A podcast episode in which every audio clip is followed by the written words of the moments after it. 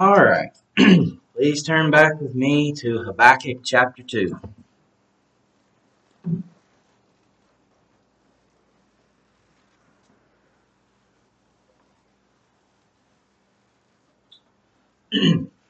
Last week, uh, we saw pitiful condition into which the holy nation of Judah had fallen. And in general, the people and their kings had spurned those things which made them a holy people and were essentially indistinguishable from their pagan neighbors. The prophet Habakkuk lamented this state of affairs, asking Yahweh when he would bring justice down upon the wicked who had violated his covenant and vindicate those who had remained faithful covenant keepers. God's answer was shocking. He revealed to Habakkuk that his chosen vessel for bringing justice would be the Babylonian Empire, a people who, at least in the eyes of Habakkuk, were more vile than Judah. This only led to further questions and complaints from the prophet. In sum, he wanted to know how it could be that God could use a more wicked nation to punish a lesser wicked nation still remain just in his dealings. Shouldn't the more wicked nation be punished also? The way Habakkuk put it, is he, that is Babylon, is he then to keep on emptying his net and mercilessly killing nations forever? And then, after issuing his complaint and asking his questions, Habakkuk reaffirmed his confidence that the Lord of all creation will indeed do right. This is where we're picking up in our text today. Yahweh is answering this most recent complaint from Habakkuk. So, um, picking up in verse 2, chapter 2, verse 2. And the Lord answered me, Write the vision, make it plain on tablets, so he may run who reads it. For still the vision awaits its appointed time. It hastens to the end, it will not lie. If it seems slow, wait for it, it will surely come, it will not delay. Behold, his soul is puffed up, it is not upright within him, but the righteous shall live by his faith. Pray with me, please. Father, we thank you for your word. We pray now that you would bless us um, as we look at your word and help me to properly exposit the text. And I pray help us to all understand what you're saying um, to Habakkuk and to all of your people through all the ages. We pray this in Jesus' name.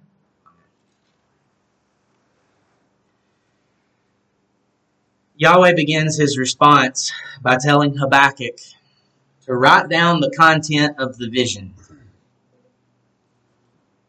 He says, Write the vision, make it plain on tablets, so he may run who reads it. So that is to say, Habakkuk, these are not idle words. You remember the prophet twice asked God why he was sitting by idly. These are not idle words. Write this down. Publish it for all to see and know the certainty of what I say. Make it plain to read, so that even who passes by quickly may read and know the content of this vision I am giving you without even stopping. He wants this to be plain with no confusion or even the possibility of confusion. Now, first, why was writing this down necessary? And he's audibly speaking to the prophet, right? Why would this be necessary?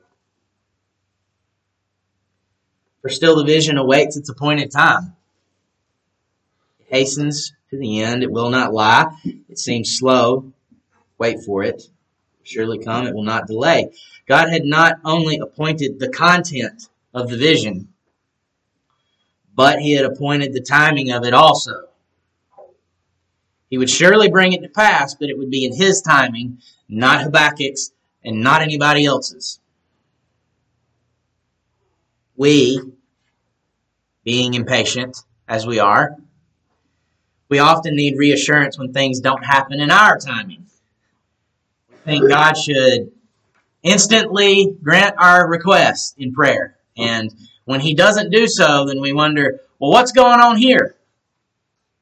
Why?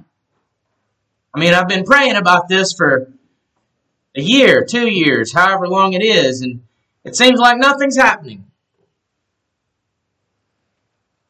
God says to Habakkuk that he wants him to write the content of the vision as a declaration and a reminder of its content and as a guarantee of its coming to pass. We're going to publish this so one, it can be distributed far and wide so everyone can know about it. And two, not just the people alive right now, but future generations can also know about it.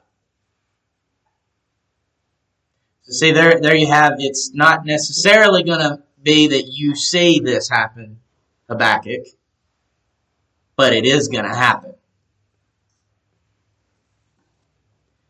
This is an answer to Habakkuk's question How long shall I cry for help and you will not hear? And why do you idly look at traitors and remain silent when the wicked swallows up the man more righteous than he? The Lord shows here that he is not sitting by idly while the evil swallow up the righteous. He has a righteous plan that he is bringing to fruition the whole time. Justice certainly will be done, but it will be done at the Lord's appointed time. John Calvin comments this is a remarkable passage, for we are taught here that we are not to deal with God in too limited a manner, but room must be given for hope. For the Lord does not immediately execute what he declares by his mouth, but his purpose is to prove our patience and the obedience of our faith. End quote. The Lord is a sovereign, just, and covenant keeping God we, his covenant people, are to exercise trust, patience, and faithfulness to him, even when we do not understand why he allows evil to continue for a time.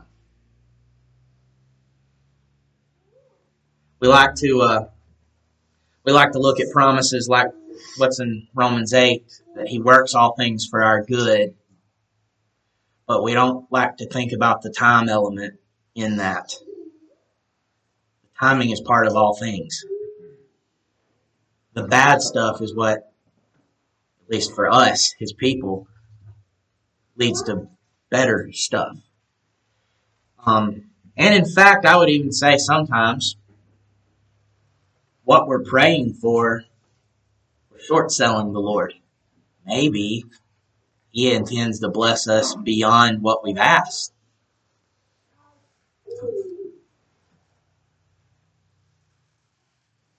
Maybe this is to increase our patience. Maybe this is for sanctifying effect.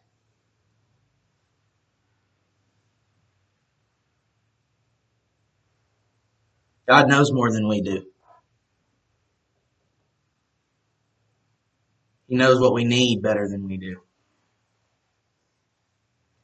God's answer to Habakkuk continues Behold, his soul is puffed up it is not upright within him, but the righteous shall live by his faith. So here we see two kinds of people with opposite responses to the vision. On the one hand, there are those who simply do not believe God for whatever reason. Uh, they do not believe judgment is coming because they are puffed up in their souls. They're arrogant. They believe they are untouchable whether it's because they're Abraham's seed, or maybe because of their perceived special status as the covenant people of God, or maybe it's the fact that the son of David sat on the throne in Judah. Perhaps it's the self deluded notion that they had kept God's law and they themselves were righteous. Or maybe it was the great wealth and power that they had accumulated for themselves by unjust means. Whatever the reason may be, they didn't believe God. Rather, they didn't believe God's prophet. The point is that this sort of person was high minded enough to presume the favor of God based upon something meritorious within themselves, whatever that may have been. Such men were those of whom the Apostle Paul would later write, For I bear them witness that they have a zeal for God. They're very religious.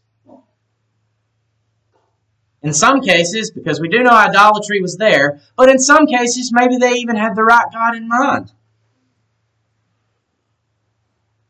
But not according to knowledge, being ignorant of the righteousness of God and seeking to establish their own, they did not submit to God's righteousness. In other words, they thought this was something special about them. They had God's favor because they were special in some way. Matthew Henry described such persons as those who think their own hands sufficient for them.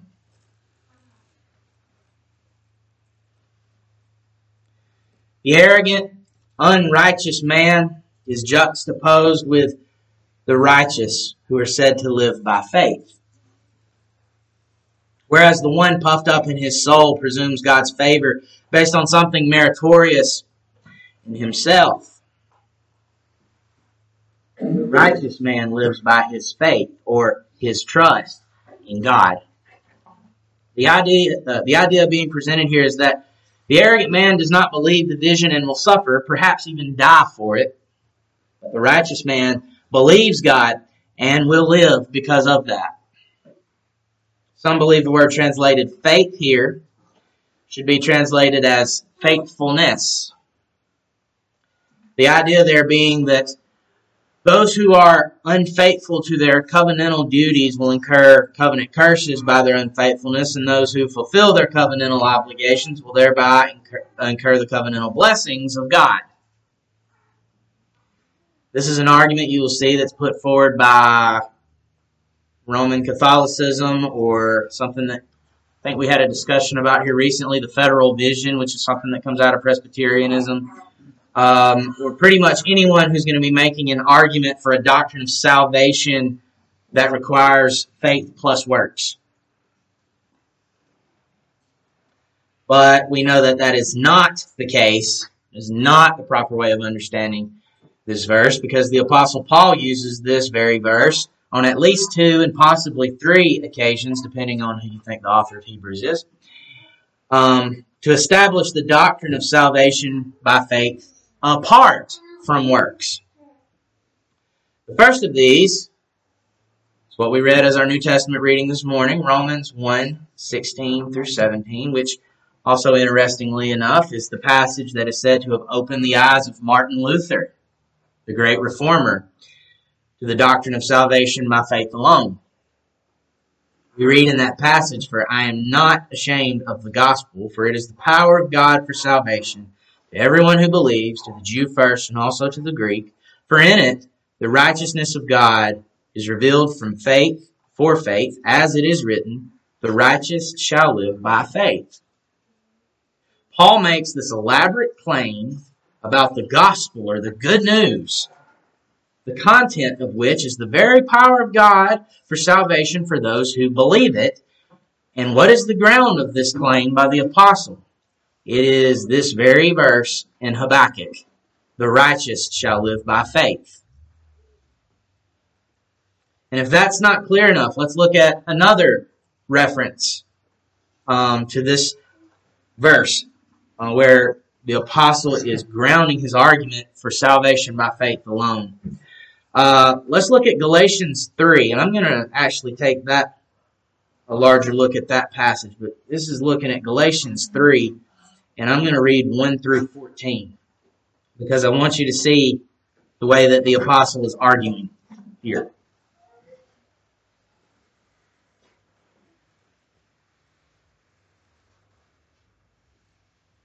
Galatians 3, and we're looking at verses 1 through 14. It says, O foolish Galatians, who has bewitched you? It was before your eyes that Jesus Christ was publicly portrayed as crucified. Let me ask you only this Did you receive the Spirit by works of the law or by hearing with faith? Are you so foolish, having begun by the Spirit? are you now being perfected by the flesh? Did you suffer so many things in vain, if indeed it was in vain? Does he who supplies the Spirit to you and works miracles among you do so by works of the law or by hearing with faith? Just as Abraham believed God and it was counted to him as righteousness. Know then that it is those of faith who are the sons of Abraham. And the scripture, foreseeing that God would justify the Gentiles by faith, preached the gospel beforehand to Abraham, saying, In you shall all the nations be blessed. So then, those who are of faith are blessed along with Abraham, the man of faith. For all who rely on works of the law are under a curse. For it is written, Cursed be everyone who does not abide by all things written in the book of the law and do them. Now it is evident that no one is justified before God by the law, for, here it is, the righteous shall live by faith. But the law is not of faith, rather, the one who does them shall live by them.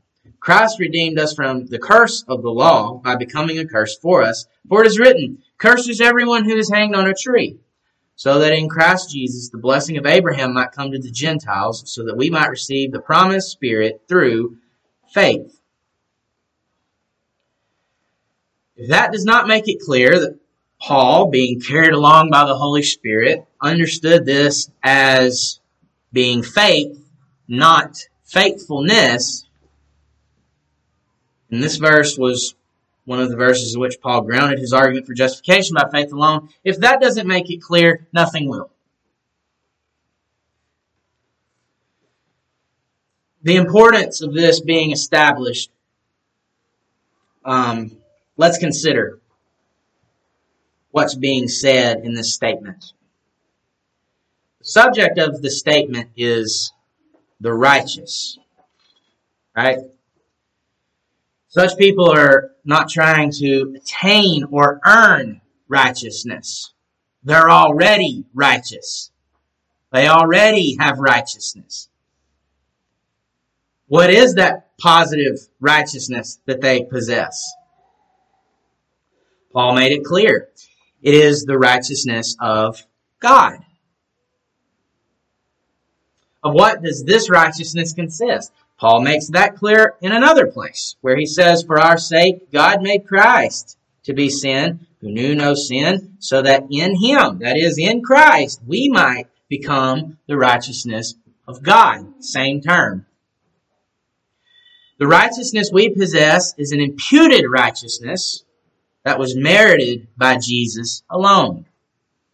Scripture tells us, For as by one man's disobedience the many were made sinners, so by the one man's obedience the many will be made righteous. Our confession explains the biblical doctrine of justification by way of imputation in this way. It says, those God effectually calls, he also freely justifies. He does this not by infusing righteousness into them, which is what Roman Catholicism teaches, but by pardoning their sins and accounting and accepting them as righteous. He does this for Christ's sake alone, and not for anything produced in them or done by them. He does not impute faith itself, the act of believing, or any other gospel obedience to them as their righteousness. Instead, he imputes Christ's active obedience to the whole law and passive obedience in his death as their whole and only righteousness by faith. This faith is not self generated, it is the gift of God, which leaves no room for boasting. And this brings us to the next part of the statement. The already righteous have a means of living. That means is faith. Specifically, faith in Christ alone. As we just read from the confession, he does not impute faith itself as their righteousness. The faith we possess is not what makes us righteous. It is the means or the instrument by which we are joined to Christ and thereby we receive his active obedience to the whole law and his passive obedience in his death. These are imputed to us through this instrument of faith. As Louis Berkhof states, faith justifies insofar as it takes possession of Christ. So the faith itself is not meritorious in God's sight. It is the instrument by which He applies that which is meritorious in God's sight, namely the righteousness of Christ. Plus nothing, minus nothing. The means or the source of our living is faith, by which the righteousness of God is imputed to our account, but this is also the way in which we live. Faith is not just a means of justification, we are sanctified through it as well. Those who have saving faith live like they have saving faith. And this brings to mind a often quoted passage that I know many here probably can recite by heart. From Ephesians 2 For by grace you have been saved through faith, and this is not your own doing, it is the gift of God, not a result of works, so that no one may boast. So there's the means of salvation, is faith. But then the purpose and the result of salvation are mentioned in the next verse. For we are his workmanship, created in Christ Jesus for good works, which God prepared beforehand that we should walk in them. We are saved by faith apart from works, but we're saved unto something as well. Likewise, we read of a living faith in James that is proven by works as opposed to a dead faith apart from works. He says, Show me your faith apart from your works, and I will show you my faith by my works. Saving faith leads to a continual growing in grace and sanctification until the moment we're glorified, perfected. It is a living faith. What I'm getting at is that while the passage in Habakkuk is referring to living by faith, faith is proven by faithfulness. So that perhaps we can say both ideas are contained in the verse. But we need to be careful and never, ever make the mistake of saying that it's faith plus anything. It's not. Faith results in these things but it's proven by these things. It doesn't add to faith. In fact, and here's another uh, distinction that I think we might get wrong sometimes. The good works we do is not our sanctification. The good works we do is the proof of our sanctification, just as it's the proof of our justification. We grow in holiness, and therefore our acts, our deeds, reflect our growth in holiness.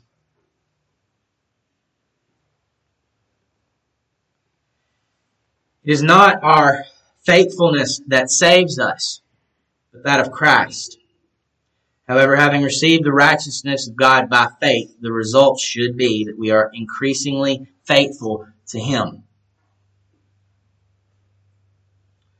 So, Lord willing, we will continue to look at how God answers Habakkuk's last complaint next week. I don't want to hold you here too long.